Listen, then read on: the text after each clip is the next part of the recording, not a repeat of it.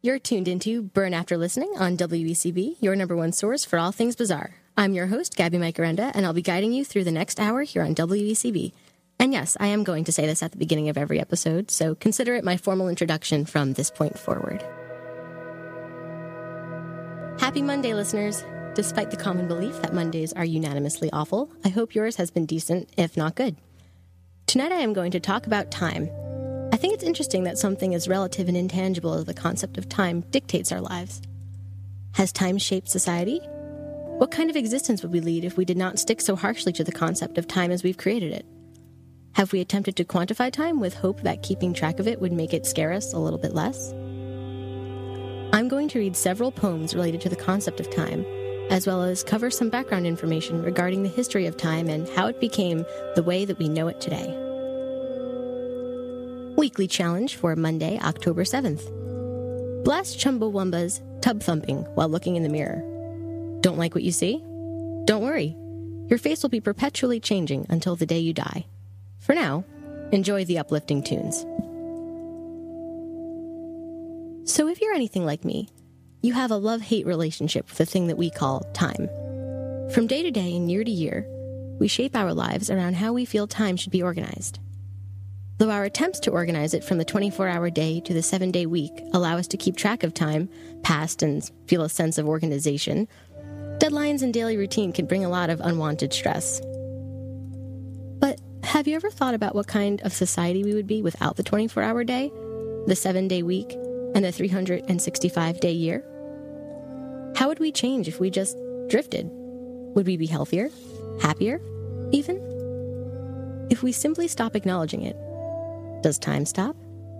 Is time simply the organization of the future, past, and present, or is it the unrelenting force that moves us forward each day? While most things are a matter of perception and we don't really have the definite answers to each of these questions, it sure is fun to speculate. Now for some history on the advent of organized time. Quite some time ago, ancient Egyptians founded the 24 hour day. Possibly tired of feeling disoriented while scheduling their daily chores, routines, and responsibilities, parents claiming they fed the kid at some point that wasn't all that long ago. Hence, the 24 hour day was born. The reason we have a 24 hour day rather than one that's 20 hours is because the Egyptians like to count in base 12 rather than base 10, which is most commonly used today. We can speculate that this was because the ancient Egyptians counted by the joints on their fingers rather than the fingers themselves. However, ours did not have a fixed length until the Greeks came along and decided that they needed a system that could handle theoretical calculations. Hipparchus, a Greek astronomer who made the first accurate model of planetary retrograde motion, proposed dividing the day equally into 24 hours, which came to be known as equinoctial, equinoctial hours. See, you know, I practiced saying that before and I still get it wrong. Think of it like equinox, equinoctial. Say that 10 times fast. And that is because they are based on 12 hours of daylight and 12 hours of darkness on the days of the equinoxes. Now, most people continued to use the seasonally changing hours for a long time, and only with the invention of mechanical clocks in the 12th century did the 60 minute hour really become commonplace. Now, it is said to be believed that the seven day week came about through the Babylonians and the Jews as the number seven held a mystical and religious significance. With the Babylonians, the number seven was associated with the sun, moon, Mars, Mercury, Jupiter, Venus, and Saturn whereas in Judaism, the story of creation takes place over seven days. However, the seven day week went mainstream with its adoption by the Romans. Emperor Constantine officially adopted the seven day week in AD 321. And just as a quick aside, it is completely reasonable to assume that other cultures have also held influence upon or simultaneously developed their own similar versions of time, if you will, so I suggest that if you're really interested, you do some research of your own. If you have the time on your hands, it's really rather interesting. Now, I obtained most of this information from the astronomy department of Cornell University and the BBC, so I have a lot of faith that it is extremely accurate, but if there are any inconsistencies that anyone picks up on, go pick it up with them. So now that we know a little bit about the formation of organized time, that has, pun completely intended, stood the test of time, what does that say about us as human beings? Maybe that we like to be organized? Stay tuned for some poetry regarding the precarious nature of time. But now, for some music.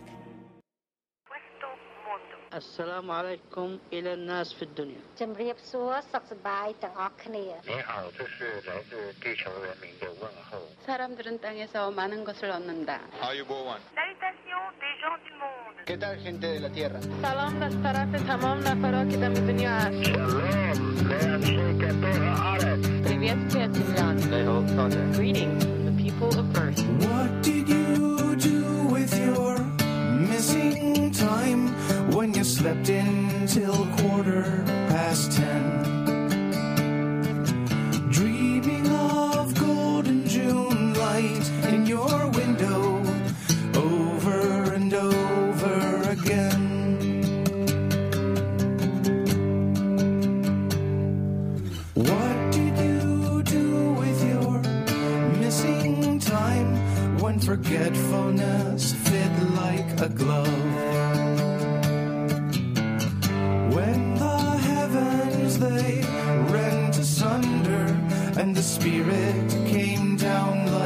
Like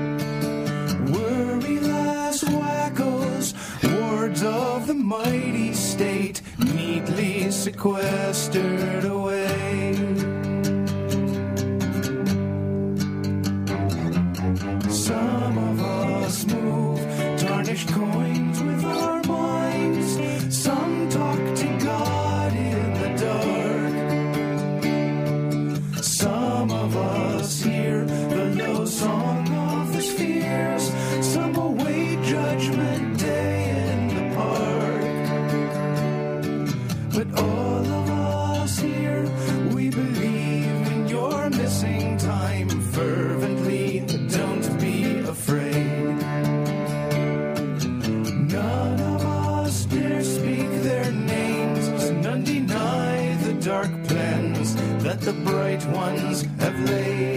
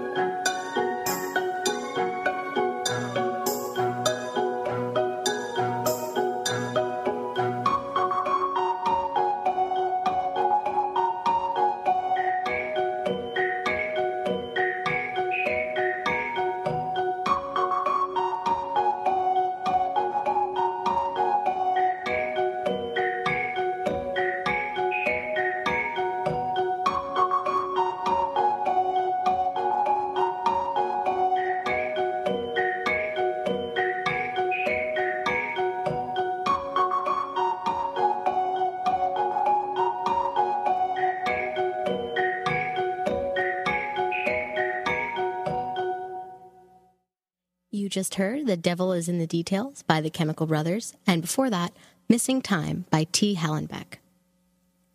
And now for some poetry. So, this first poem is called Another Song by Samuel Daniel. 1610 was the year in which it was written. Are they shadows that we see? And can shadows pleasure give? Pleasures only shadows be, cast by bodies we conceive and are made the things we deem in those figures which they seem. But these pleasures vanish fast, which by shadows are expressed. Pleasures are not, if they last, and their passing is their best. Glory is most bright and gay, in a flash, and so away. Feet apace them, greedy eyes, on the wonder you behold. Take it sudden as it flies. Will you take it, not to hold?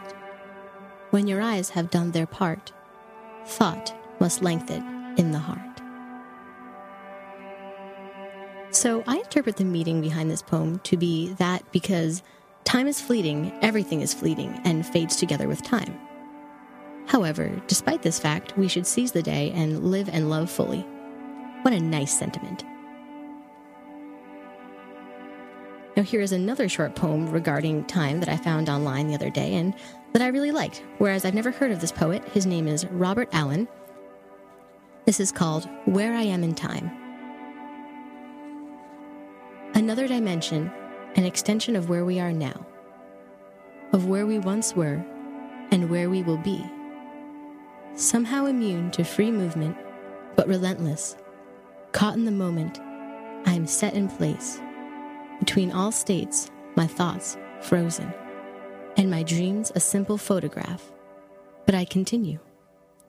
Sometimes I record memories for later, and sometimes I follow the routine, unaware of the alternatives, of which there are many, unaware that my thoughts, as well as my actions, bring new life to some worlds and make other ones explode. I really like how Allen really captures the multiple dimensionality of time, the abstract concept that maybe somewhere time is not fleeting, that we can stretch and control our own relative time through our construction of thoughts and even dreams. I think it is interesting to look at time as something that is all encompassing and even transdimensional. However, debating whether or not time is in fact the fourth dimension is a whole other can of worms in which I am not knowledgeable enough to open here on burn after listening. So now I'm going to take you through another short music break, and then we will return with more poems after.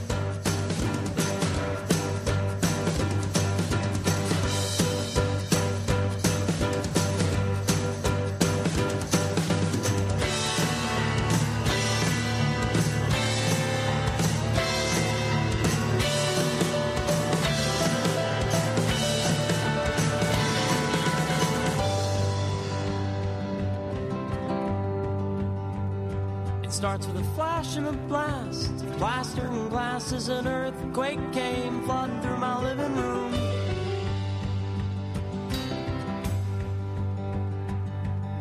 The sky was black with ink, and as it began to sink, I thought of you.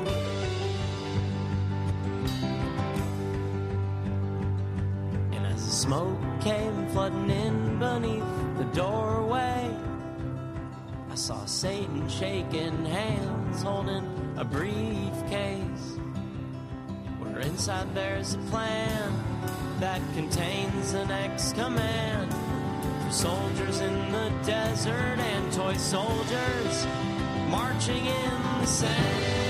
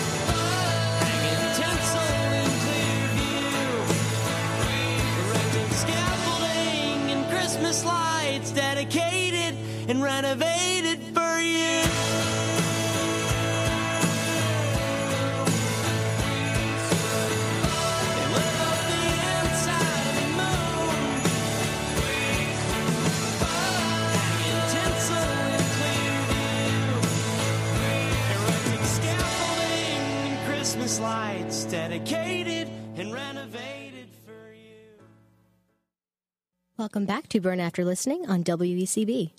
You just heard Where Are All the Scientists Now by Jukebox the Ghost and Beast by Agnes Obel before that. We are reading poems that address the concept of time and its place in our society. So now I have a poem by Edgar Allan Poe called The Bells, which is a little bit long, but I really like it. So bear with me here, guys. The Bells by Edgar Allan Poe. Hear the sledges with the bells, silver bells. What a world of merriment their melody foretells! How they tinkle, tinkle, tinkle in the icy air of night, while the stars that oversprinkle all the heavens seem to twinkle with a crystalline delight. Keeping time, time, time in a sort of runic rhyme to the tintinnabulation that so musically wells from the bells, bells, bells, bells the bells, the bells, the bells, from the jingling and the tinkling of the bells. Hear the mellow wedding bells, golden bells. What a world of happiness their harmony foretells. Feel the balmy air of night, how they ring out their delight. From the molten golden notes, and in a tune, what a liquid ditty floats to the turtle dove that listens while she gloats on the moon. Oh, from out the sounding cells. What a gush of euphony voluminously wells. How it swells, how it dwells. On the future, how it tells. Of the rapture that impels to the swinging and the ringing of the bells, bells, bells. Of the bells, bells, bells. To the rhyming and the chiming of the bells. Hear the loud alarum bells, brazen bells. What a tale of terror now their turbulency tells. In the startled ear of night, how they scream out their affright.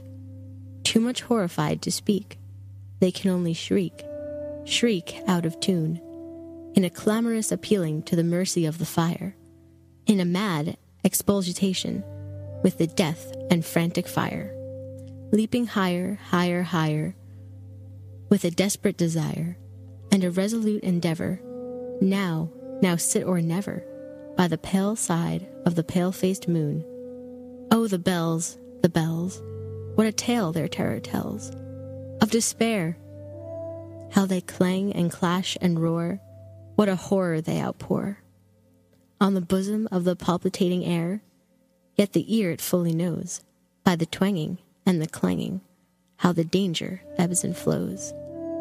Yet the ear distinctly tells, in the jangling and the wrangling, how the danger sinks and wells, how the sinking or the swelling in the anger of the bells, of the bells, of the bells. In the clamor and the clangor of the bells, hear the tolling of the bells, the iron bells. What a world of solemn thought their monopoly compels. In the silence of the night, how we shiver with affright at the melancholy menace of their tone. From the rust within their throats is a groan, and the people, ah, the people, they that dwell upon the steeple, all alone, and who, tolling, tolling, tolling, in that muffled monotone, feel a glory in so rolling on the human heart of stone. They are neither man nor woman, they are neither brute nor human, they are ghouls, and their king is it who tolls, and he rolls, rolls, rolls, a paean from the bells, and his merry blossom swells, with a paean from the bells as he dances and he yells, keeping time, time, time, in a sort of runic rhyme, to the paean of the bells, to the throbbing of the bells, of the bells, the bells, to the sobbing of the bells, keeping time, time, time, as it knells, knells, knells, in a happy runic tune, to the tolling of the bells, of the bells, of the bells, to the tolling of the bells, of the bells of the bells, to the moaning and the groaning of the bells.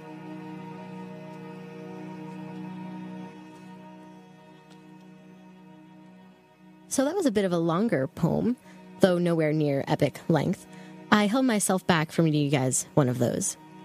So, yes, so one of the reasons I enjoy this poem so much are as follows A, because Edgar Allan Poe is one of my spirit animals.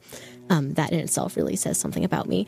And B, because I think Poe rather masterfully uses the imagery of the bells to symbolize the re- relentless nature of time itself. The repetition, which is almost painful at times, but I think very effective ultimately. And how he goes through different assets of life and what the bells represent, and how at first, like time, the bells can represent things that are happy, things you don't think about the future, you're just in the moment and you're appreciating life. And suddenly, when you really think too much, it gets scary you overmanage, and suddenly the clock is ticking and you can't stop it. Why would you want to stop it? That's life. So I think this poem begs the question of what is your relationship with time? How do you feel about our strict schedules? Do you feel they are harmful? Helpful? Neither. Have you ever found a wormhole? Call in with comments and opinions at 617 824 8852 or send a tweet to at BAL Radio WECB. And now for something completely different.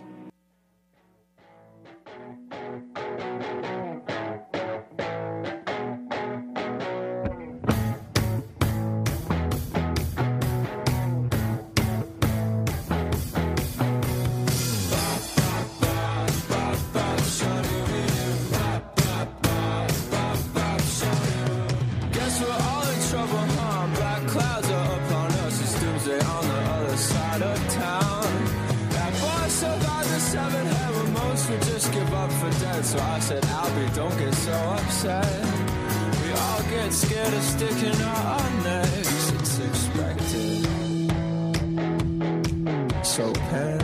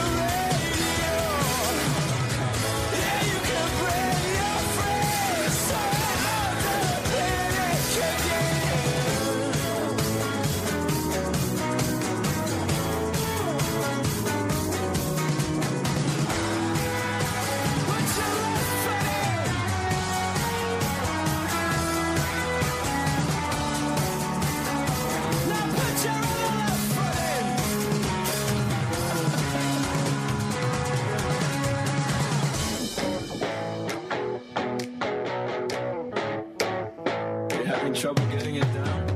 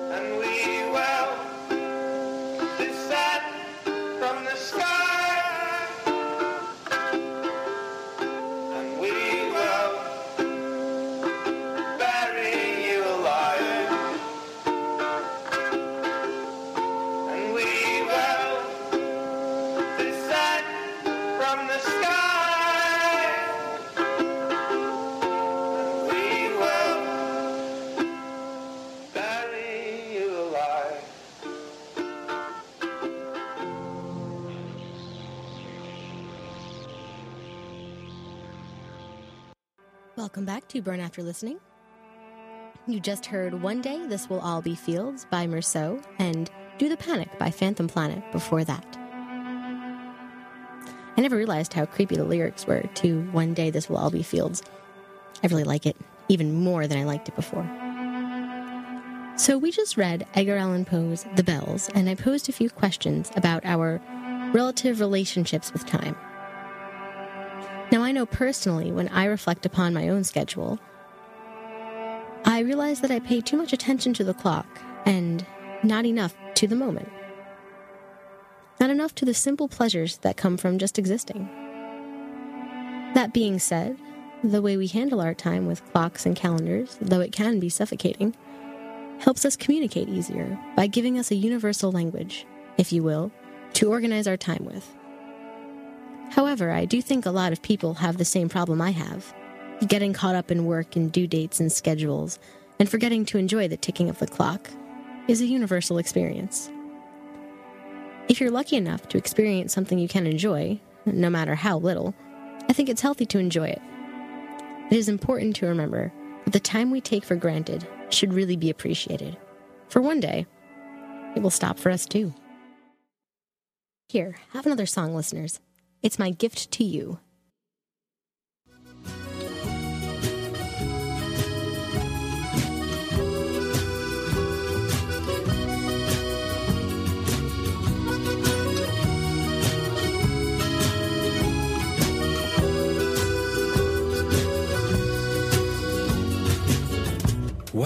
Me. I swear that I had it, but everyone went and agreed. They said I never had a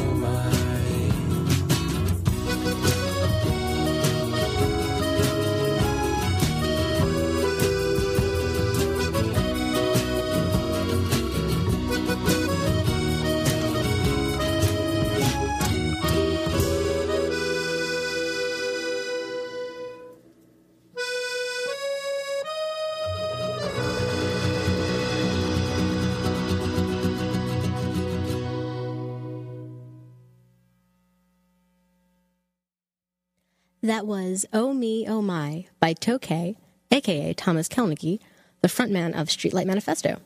P.S. I just saw them live on Friday and it was absolutely radical. Check them out, and if you like what you hear, get tickets for their current tour while they are still indeed having them, as they are going to take a break for an unidentified amount of time after it's over. So, obviously, this is only relevant if you are not from the future and they are indeed still touring when you're listening to this. And now, for some news.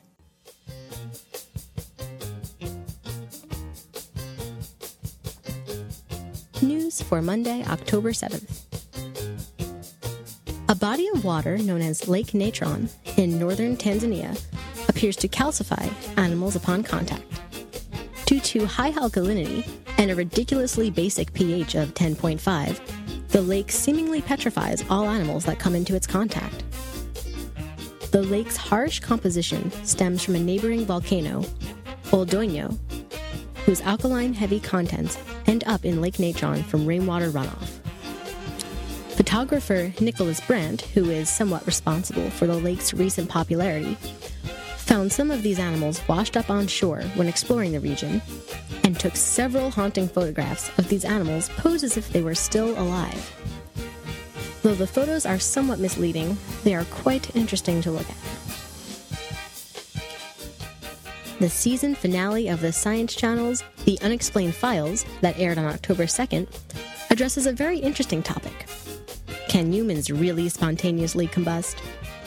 According to Tanya Lewis of LiveScience.com, over 200 cases of spontaneous human combustion have been reported around the world. Though there are several theories that attempt to debunk spontaneous human combustion, scientists claim that it is not at all impossible that a human can burn from the inside out, fat acting as a fuel source, and hair and clothing acting as a wick. The Unexplained Files follow the story of Frank Baker, a man who claims to have spontaneously caught on fire in 1985, though who lives to tell the tale. Just when we thought life gives us enough to worry about. To watch the episode and get a full story, go to thesciencechannel.com and check it out. Not an insect person? Don't like bugs during the best of times? You may want to rethink your opinion. Experts predict that given our world's limited amount of resources and ever growing population, we will most likely have to ingest insects as form of nourishment in the somewhat foreseeable future. Students at McGill University won the 2013 Hult Prize for creating flour that is rich in protein from insects. Though ingesting the flour will not feel like you are eating an insect at all, the chefs are currently working on tasty recipes including insects that will help us globalize the meal. Yum. On October 1st, a gigantic squid was found washed ashore La Arena Beach in Cantabria, Spain. The squid weighs at 400 pounds, is 30 feet long, and is known as Architeuthis dux, the largest invertebrate on Earth. The giant squid is currently on display at the Maritime Museum of Cantabria. Now, I found a photo of this particular squid online, and let me tell you, this thing walks a fine line between beautiful and really, really unsettling. These creatures live at great depths under the ocean in what we think to be cool water, so we don't see Architeuthis dux, there we go, often, so this washup is indeed very exciting. Now, if you've tuned in before, you know what I am about to do next. It's time for the word of the week. Cachinnatory. That is C A C H I N N A T O R Y. Cachinnatory. Loud or immoderate laughter, often to the point of making others uncomfortable. Used in a sentence. Cachinnatory laughter during sad, quiet parts of films might not go over so hot with your date, but you might enjoy yourself more.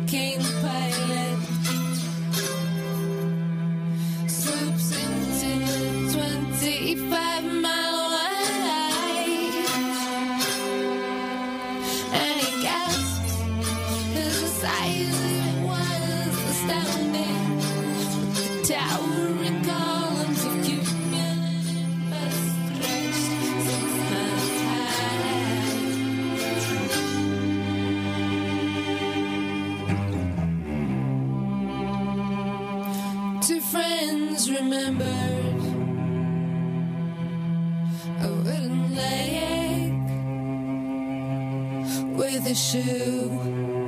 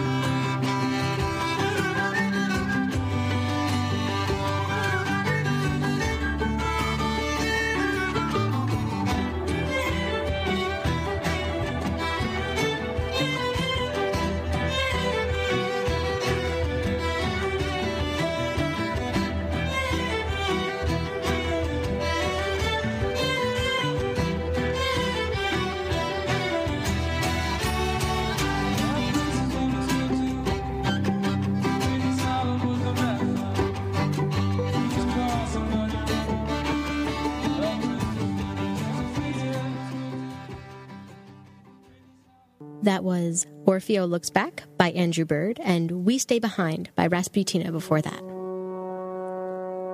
So I hope the past hour here on WECB has been a fulfilling one for you. We discussed the concept of organized time and explored our own relationships with time itself. Now, my ultimate goal for Burn After Listening is that you all come away from each episode having thought in a way that you might not normally think, hopefully learning something about yourself or the world around you in the process. So feel free to let me know how you think I'm doing with all of that, as well as directing any questions, comments, or suggestions to burnafterlistening at yahoo.com. Next week, I have a treat for all of you listeners as I will be interviewing Qumran Taj, a real 21st century wizard. An authority on Wicca, witchcraft, magic, and alternative spirituality, Qumran is really interesting and down to earth, and I'm really excited to have him as a guest for next week's show. Thank you so much for tuning in. I'm Gaby Micarenda, and I am commanding you to have a great night.